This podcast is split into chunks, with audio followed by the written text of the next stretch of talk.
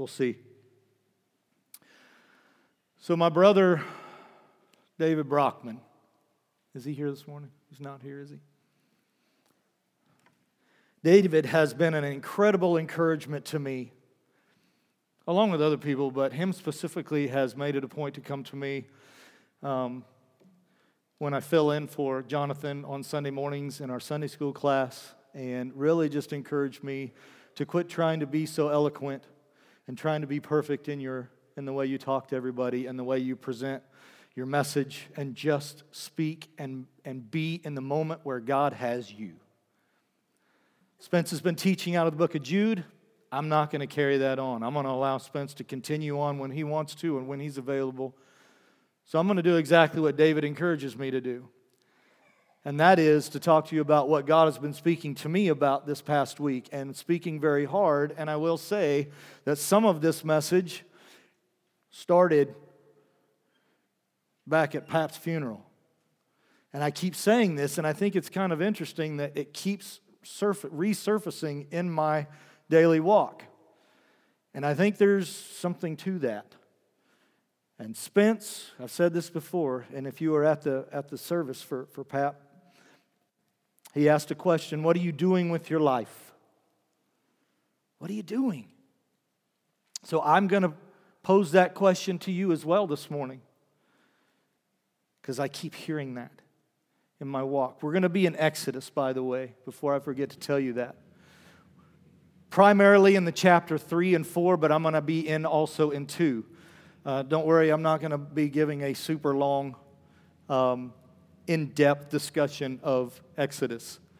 Um, but we're going to be going over some of Moses' life, and I'm going to be taking some of those pieces uh, in that story in chapter 3 and chapter 4. But not only what are you doing with your life, the one and only life that we have to live, as short or as long as it might be. We don't always know whether we're going left, we're going right, up or down. We don't know what direction He has us going in. So, what are we supposed to do? What do we do when we don't know where we're headed? Does anybody in here, can you honestly raise your hand and say you've got it figured out? Can anybody? I didn't think so. That's okay. We're not supposed to. We're not supposed to. So, the other question I wanted to pose, and, and, and I, I, apologize as well. I, I had two days to prepare for this, which is uh, unordinary for me. I usually tell Spence, I'll preach for you if I have two weeks. So I don't have anything prepared. I think there's still an open spot for your notes. But the questions are what are you doing with your life? What is the next thing that God is calling you to? We'll find out what Moses' next thing was here in just a few minutes. But one of the things that I want you to know this morning and take away from it is that there is wisdom in trusting God. There's wisdom in trusting God. I didn't know how far to go back to recap the life of Moses, so I'm going to quickly, because most of us know the life of Moses. We come out of the book of Genesis. The Israelites are growing in numbers, becoming more fruitful. Pharaoh at the time is getting a little bit insecure about those numbers and about that fruitfulness. And what does he do? He says, I've got to change that. I've got to hold them down. I don't know if any of you know anybody in your life that is one of those people that says, they're out to get me, or I better take care of something before somebody has more authority than me, or Brandon knows the man that I work for and I deal with it on a daily basis. But this guy truly believes that if he does not hold the hammer over people, then they will take advantage of him. Like, I've got to be the one in authority. And it comes out in how he treats people. So I live with that. And that's, I mean, the last five weeks of my life since we started a new project he's, he's got a great side to him. But man, not everybody is out to get us. Pharaoh didn't want the Israelites growing anymore, so what did he do? He says, kill all the babies, right? Get rid of them. Two and under. The maid servants were like, nah, I don't know if I want to do that, so they didn't. A little more time goes on, they continue to grow, and he says, fine, let's get rid of them all. And he puts out a decree and says, let's take care of this problem. Well, Moses' mom said, I don't think so. Um, no way. Wraps them up, puts them in a basket, sends them down the river. We all know the story, right? The thing that I really find awesome about this story is Pharaoh's daughter is the one that finds him, goes back, says, I want to keep this baby, puppy. I want to keep him. What do I do? Fine, find somebody to raise him. And this is the, the amazingness of God's sovereignty is that the very woman that put him in the river is the same one that raised him, that nursed him. Tell me God did not have a plan in that. Tell me. That's God's sovereignty. The very same woman that put him in the basket is the same one that raised him. He grows up. We don't really know how long he's been living, how old he is. He's passionate about the Hebrew people. Sees an Egyptian beating down one of his brothers, and he kills the Egyptian.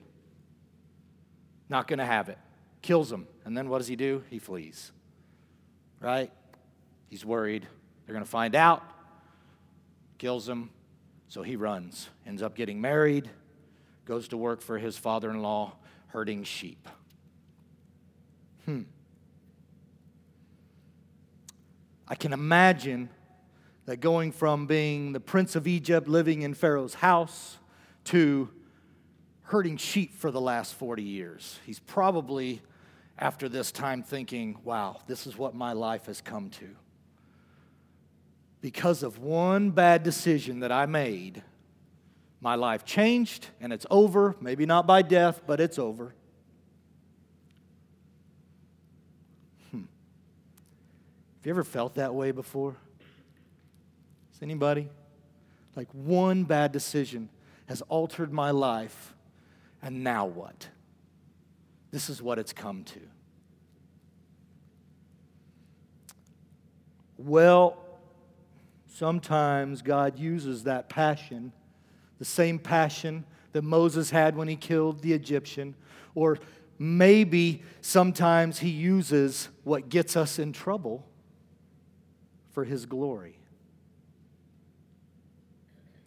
If you would turn with me to Exodus 2, I'll be reading from verse 23 here, which is the end of chapter 2. And in verse 23, it says, Years passed, and the king of Egypt died. But the Israelites continued to groan under their burden of slavery. They cried out for help, and their cry rose up to God. God heard their groaning, and he remembered his covenant promise to Abraham, Isaac, and Jacob, he looked down on the people of Israel and knew it was time to act. Some of you in this room this morning might be going through an extremely hard time right now. But what you need to hear this morning, and I hope it, if that's you, that you hear this, that God sees you, that He hears you and that He knows. He hears you and He sees you and He knows exactly what you're going through right here. He heard their groaning and He remembered His covenant promise and decided it was time to act. Maybe that's you that needs to hear that. Just know that He knows and He's listening to your cries and your pleas for help. But also remember, it's not necessarily in your timing. Thursday wasn't a very good time for me to, to just say, Yeah, I'll preach. Timing. Hmm. God's timing. So you may be praying, God, pull me out of this pit out of this affliction that I'm feeling right now, and Tuesday, Wednesday, Thursday comes along, and you still haven't got an answer, you still don't know anything, it's His timing. He knows it, He hears you. Keep crying out for Him. Keep pleading with Him. Keep praying with Him. Keep spending time with Him. He hears you. Chapter 3, verse 1. One day Moses was tending the flock of his father in law Jethro, the priest of Midian. He led the flock far into the wilderness and came to Sinai, the mountain of God. Moses probably thought this is just another ordinary day. Ho hum, herding sheep, pushing sheep across the mountainside. And again, here he goes from Prince of Egypt to 40 years of herding sheep. Ah, can't imagine. I don't like sheep. Never did. We always had them in our barn, but I didn't like them. Glad I didn't have to make a living herding them. And I'm pretty sure that, that Moses was just not, not very excited, but he probably thought that today, of all days, was just another ordinary day.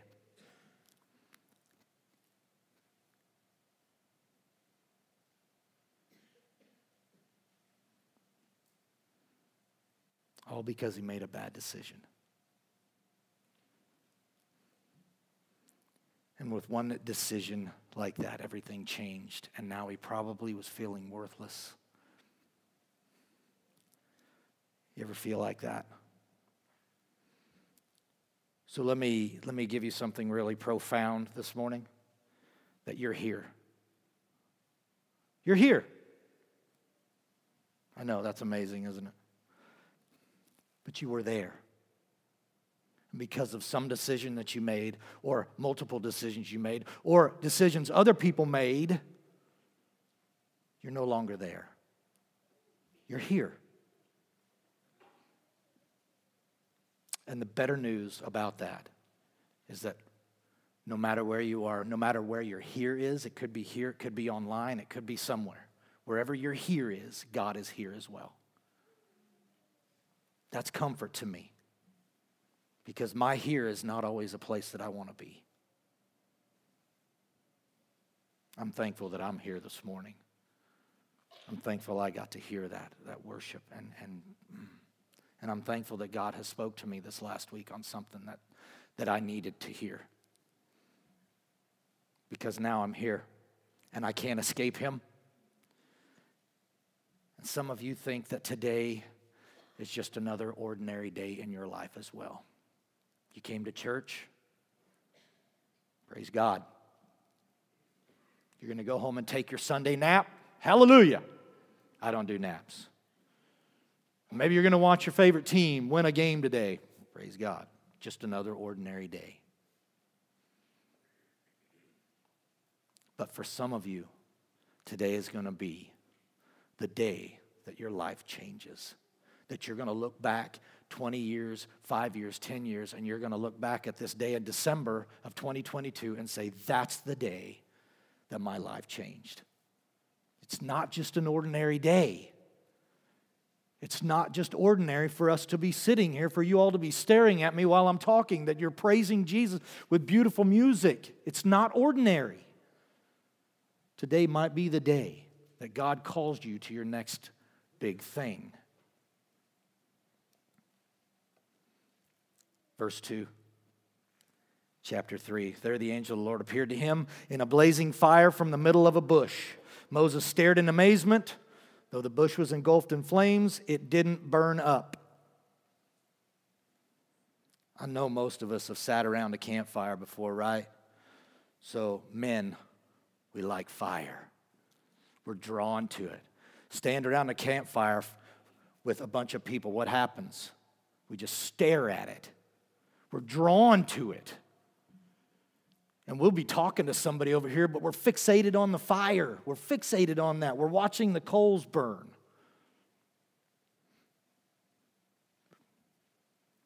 We're drawn to it like Moses was. Verse 3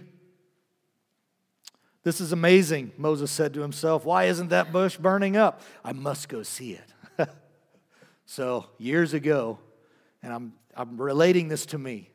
I must go see it. My sister and I, we live in Colorado Springs. I'm taking some classes at a community college on the south side of Colorado Springs, uh, Pikes Peak Community College, right down by Fort Carson. And uh, we're going to class. My sister and I, we weren't the greatest students, but we're making an effort. But there was a raging fire south of Fountain Security area down in that area. I mean, it was a big fire. And we're coming down I 25, and I'm like, fire. we didn't make it to class that day. I was drawn. I had to go see the fire. And that's what most, I could so picture that. I must go see. and when the Lord saw Moses coming to take a closer look, God called to him from the middle of the bush Moses, Moses. Here I am, Moses replied. Do not come any closer, the Lord warned. Take off your sandals, for you're standing on holy ground. I am the God your father, God of Abraham, the God of Isaac, and the God of Jacob. And when Moses heard this, he covered his face because he was afraid to look. Let me ask you all how many times do you think Moses in those 40 years might have passed a burning bush and never noticed it? How many times do you guys pass that burning bush in your life and you never notice it? This day, he noticed it. This day was different. I tell my wife and kids on a regular basis be careful when you go out and you're at the mall, you're at the grocery store, you're walking through the parking lot we got our nose buried in our phones. We got our nose just wherever it is. We're not paying attention to our surroundings. Number one, I tell them that for safety.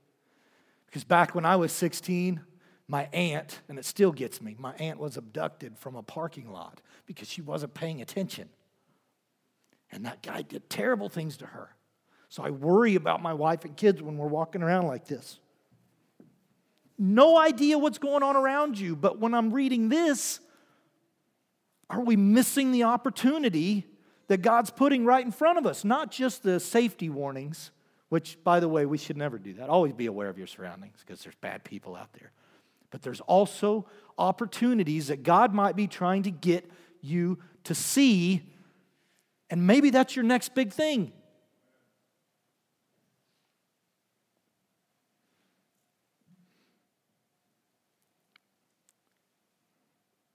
Verse 7 Then the Lord told him, I have certainly seen the oppression of my people in Egypt. I've heard their cries of distress because of their harsh slave drivers. Yes, I am aware of their suffering, so I have come down to rescue them from the power of the Egyptians and lead them out of Egypt until into their own fertile and spacious land. It is a land flowing with milk and honey, the land where the Canaanites, the Hittites, the Amorites, the Perizzites, the Hivites, and the Jebusites now live. Look, the cry of the people of Israel has reached me, and I have seen how harshly the Egyptians abuse them. Again, if you're suffering, God is seeing you. He's reiterating this again. God's hearing you, and God knows, and He has a plan for you. And through all of that, I imagine Moses sitting there going, Great, I'm glad you're going to pull the Egyptians out of their affliction. What does that have to do with me? Awesome. Great. Go do your thing. What does that have to do with me? Why? Because God loves to use his people to accomplish his purpose. He loves to. Does he need it? No, but he loves to partner with us. He loves to use us to do his will on earth. And what does it require of us? We just have to be obedient. Obedience. I don't know about y'all, but I struggle with obedience. I talked about this a couple weeks ago when I covered for Jonathan. I, I struggle with obedience. God's telling me, help this family out on Tinker young guy and his wife.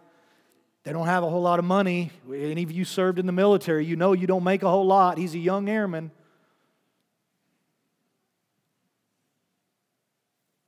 Be obedient. And if God's telling you to bless him for Christmas, then bless him for Christmas. Be obedient. Verse 10 Now go, for I am sending you to Pharaoh. You must lead my people Israel out of Egypt, which is really where I've been sitting this week. And this is where I think a lot of us can really relate, where this becomes practical to us. Because through these next series of verses, Moses is going to have four or five excuses why he can't do it.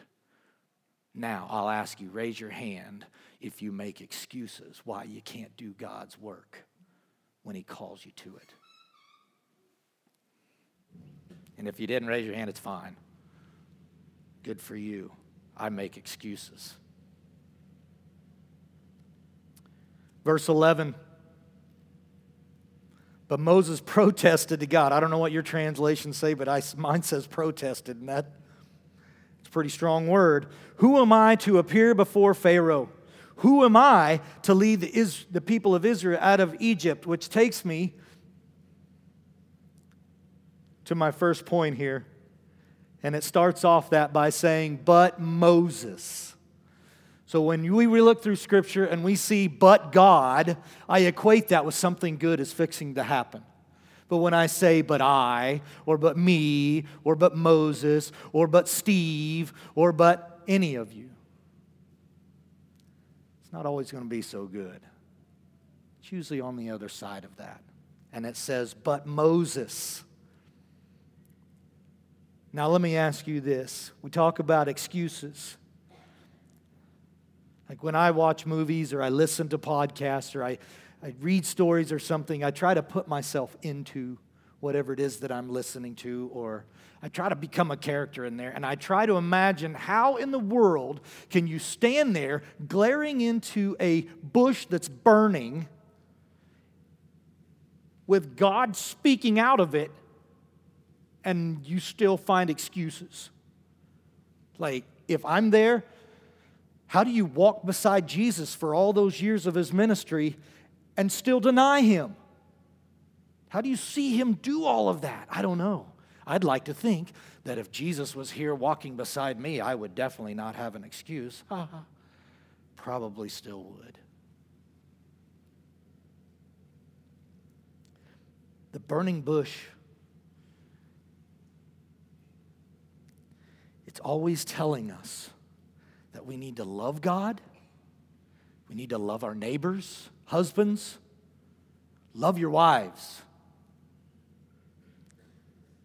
as God loved his church. And it's also telling us that we need to take the gospel to the very ends of the earth and to make disciples. Today was not another ordinary day for Moses, and today is not another ordinary day for us. So, his first excuse I'm not enough. What if I don't have what it takes?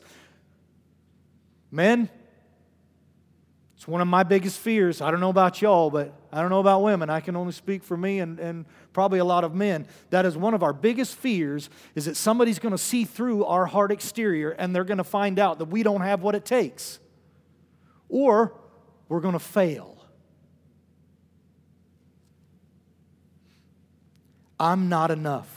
What if I don't have what it takes? Verse 12 God answered, I will be with you, and this is your sign that I am the one who has sent you. And when you have brought the people out of Egypt, you will worship God at this very mountain. What if they don't believe me?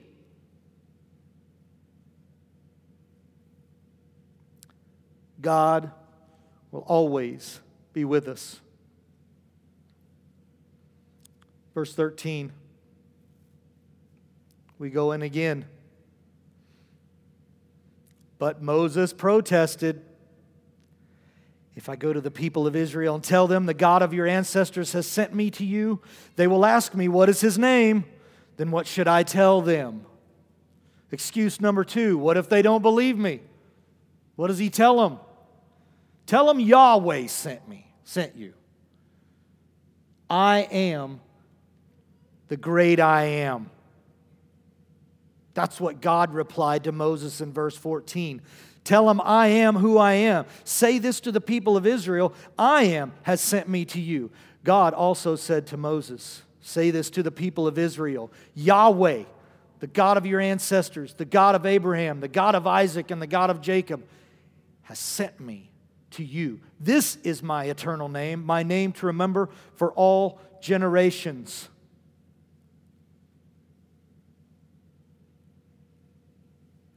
He is to tell them that the same God that worked in all of those is the same God that's working in your life right now. What God tells Moses to do, he's not asking, what he's asking him to do is not a new thing. And he states that right there. I'm the same God over Jacob, Isaac. It's not new, it was just Moses' turn. So, church, what we're doing in the life of this church is not new. All of the forefathers that have gone before us, that have preached in this community, that have, that have done the work of this community and, and surrounding areas, it's not new. It's just our turn. It's our turn.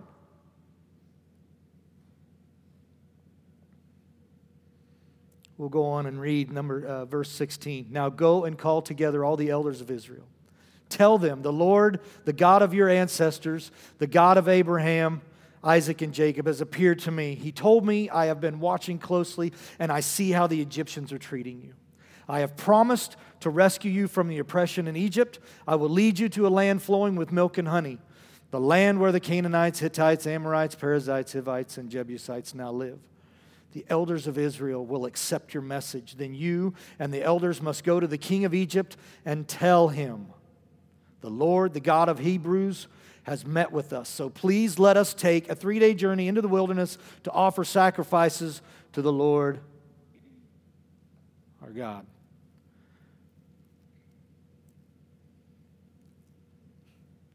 Verse 19, I'll go ahead and read that. But I know that the king of Egypt will not let you go unless a mighty hand forces him.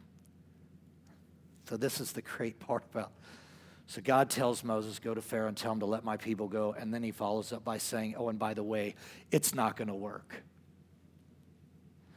Awesome. It's not going to work unless what? Unless I make it work. Church, it's never going to work unless God makes it work. Nothing we do, no five year plan for our church, no strategy for our church, no schedule for our church is going to work unless God makes it work.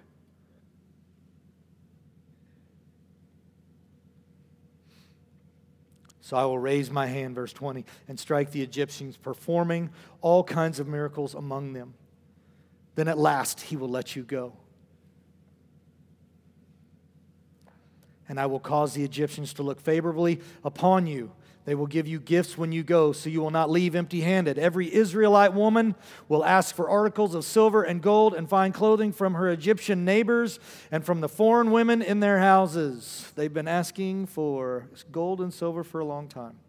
You will dress your sons and daughters with these, stripping the Egyptians of their wealth. One thing that really spoke to me, and I'm sure all of you have heard this before, so I hope I don't uh, disrespect you in any way. God will never give you more than you can handle.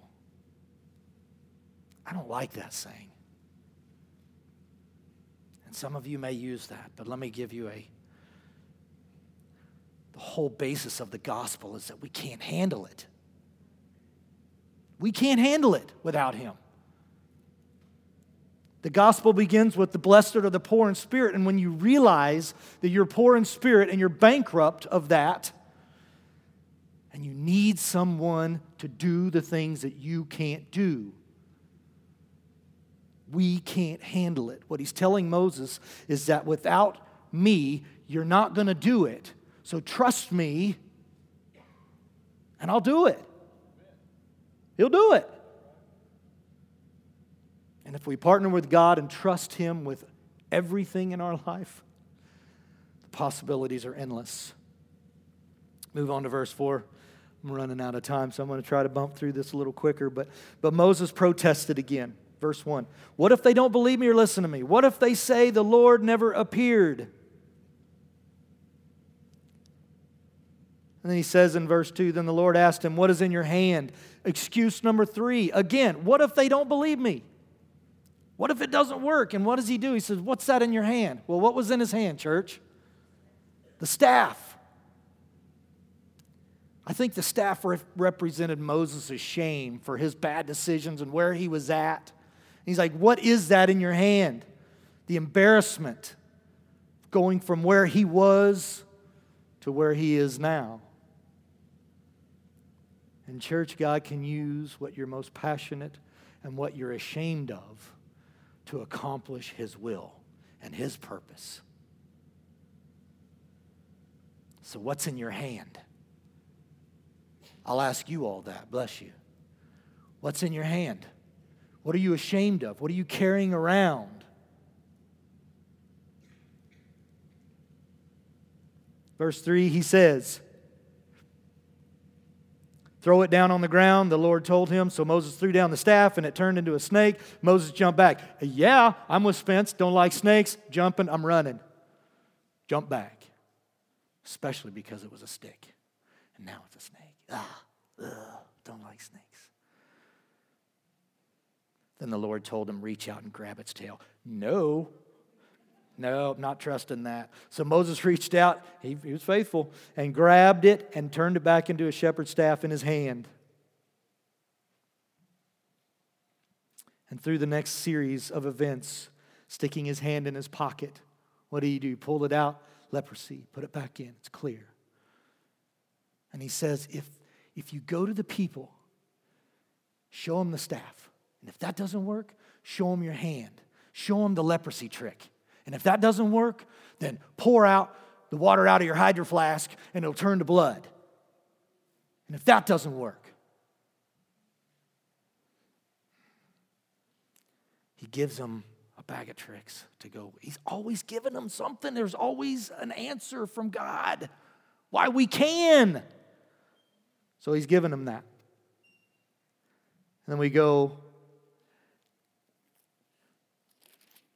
we go on to uh, verse 10. Let's move down to verse 10. But Moses pleaded with the Lord, O Lord, I'm not very good with words. I have never been, and I'm not now. Even though you have spoken to me, I get tongue tied and words get tangled. I talk a lot, but I worry that I'm just bleh stuttering and mumbling through things, and I worry about that. What does the Lord say? I don't, I'm the one that speaks well. I don't care if you stutter. I don't care if you stumble. I don't care if you're tongue tied. I don't. Use me. I'm here. I'll take care of it.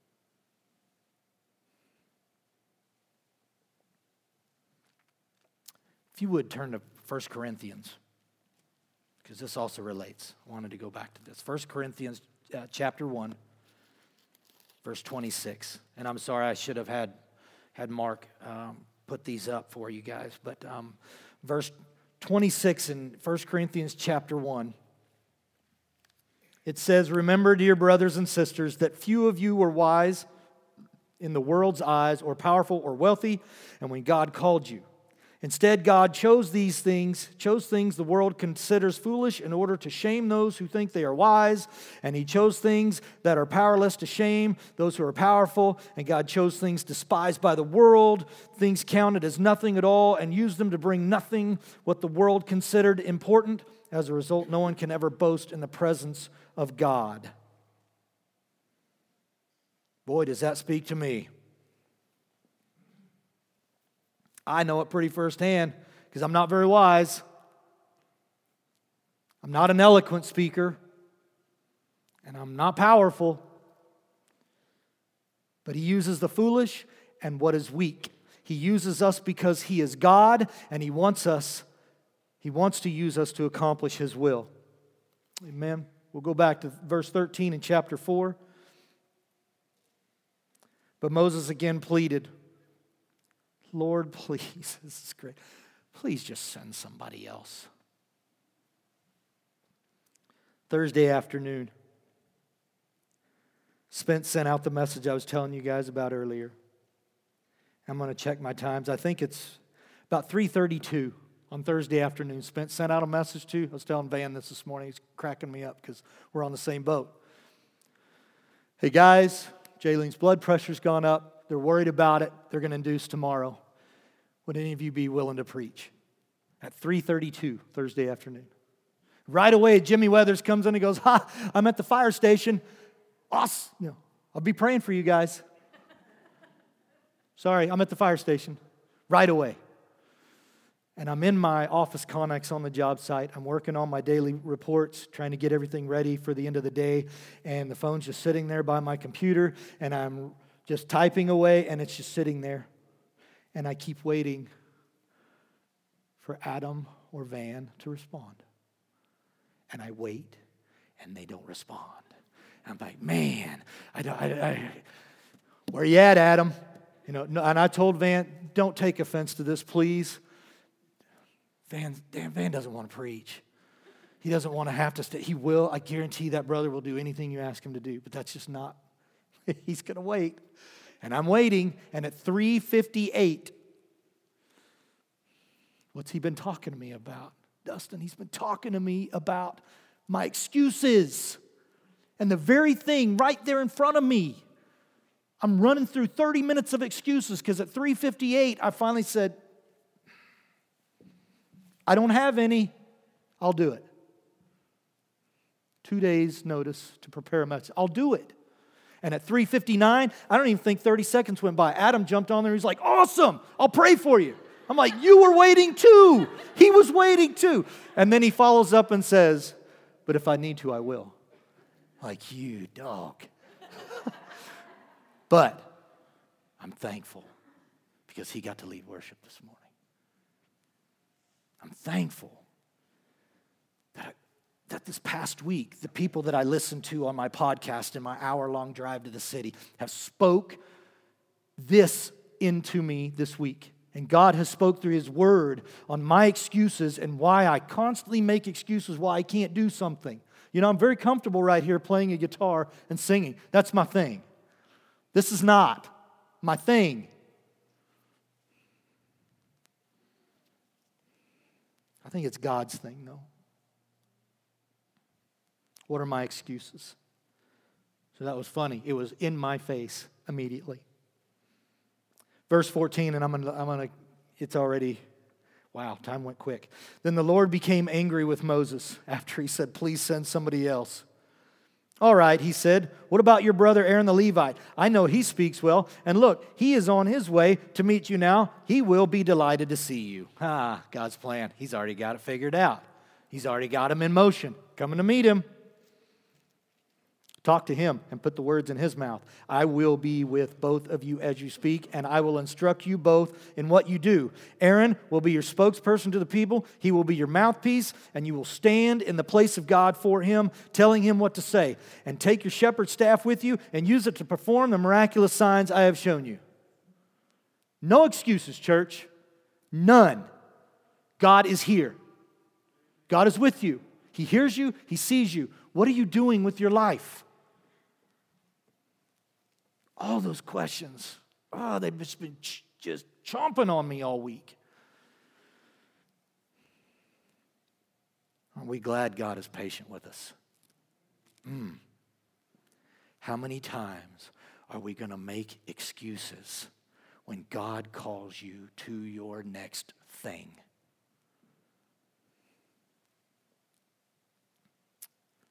Is today going to be the day that you listen to God's call for your next big thing. Maybe you've never answered a call at all. Maybe you don't even know Jesus. Maybe you don't have that relationship. Maybe you're in here and you've never heard the gospel. You're like, wow. Maybe today's that day. I pray it is. I pray that you stop making excuses why you can't listen to God's call on your life and you answer it and you say, okay, God, I, I, got it. Maybe God's calling you something bigger outside of these walls, some kind of missionary work. I don't know. He, He asked some people to sell all their possessions, didn't he? Take up your cross, follow me, sell all your possessions. Maybe he's asking you to do that. I don't know. What's your next thing? Are we going to get our noses out of the busyness of life, especially these next, this next week? I mean, come on. My goodness, I've been shopping twice with my wife the last two nights, and it's just like, oh, you know, I love being, not because I'm with my wife, don't get me wrong. She's not the, it's, it's the busyness, it's the people like, get out of my way. Walking around like this. Don't know, even know where they're walking. Oh, and I'm Scrooge. I know, I'm a Scrooge. What's your next big call? So that's my challenge. What are you doing with your life? What are your excuses? Are you listening to God's call for the next big thing? When the text message comes across from your pastor or from a friend or something that says, Hey, I need somebody, are you going to find an excuse? Van was in his truck, he had four more deliveries to make throughout the state run and feed. Phone sitting next to him doing the same thing I was doing. Somebody's going to answer that call. Somebody's going to answer. Somebody, uh, God sends somebody else to do that. I, God, don't make me do that. Church, are we listening to the next big thing? Are we listening to God's call on this place to be the church, to teach the Bible, to build families? What are we doing with our life? If today's your day that you need to answer God's call on your life, whatever it looks like, I pray it doesn't just have to be right here, it can be later. I mean, this is not just the only place we answer God's call right here. This is not the only place. Do it in your seat. I don't care. Doesn't matter to me. But if you're dealing, if God's dealing with you with something, let's talk, let's get it done. Answer that call. If that's you today, I'd like to know about it. Tell somebody about it. Tell your friend, tell the person you're sitting next to that you're comfortable with, tell them. Let's deal with it. As Adam plays, a little bit of an invitation. I pray that you do use this time to deal with whatever it is, to listen to what he's talking to you about. And I pray that we would quit making excuses. Trust God. There's wisdom in that. Father, I do thank you. Father, I know I make excuses all the time. Forgive me for that.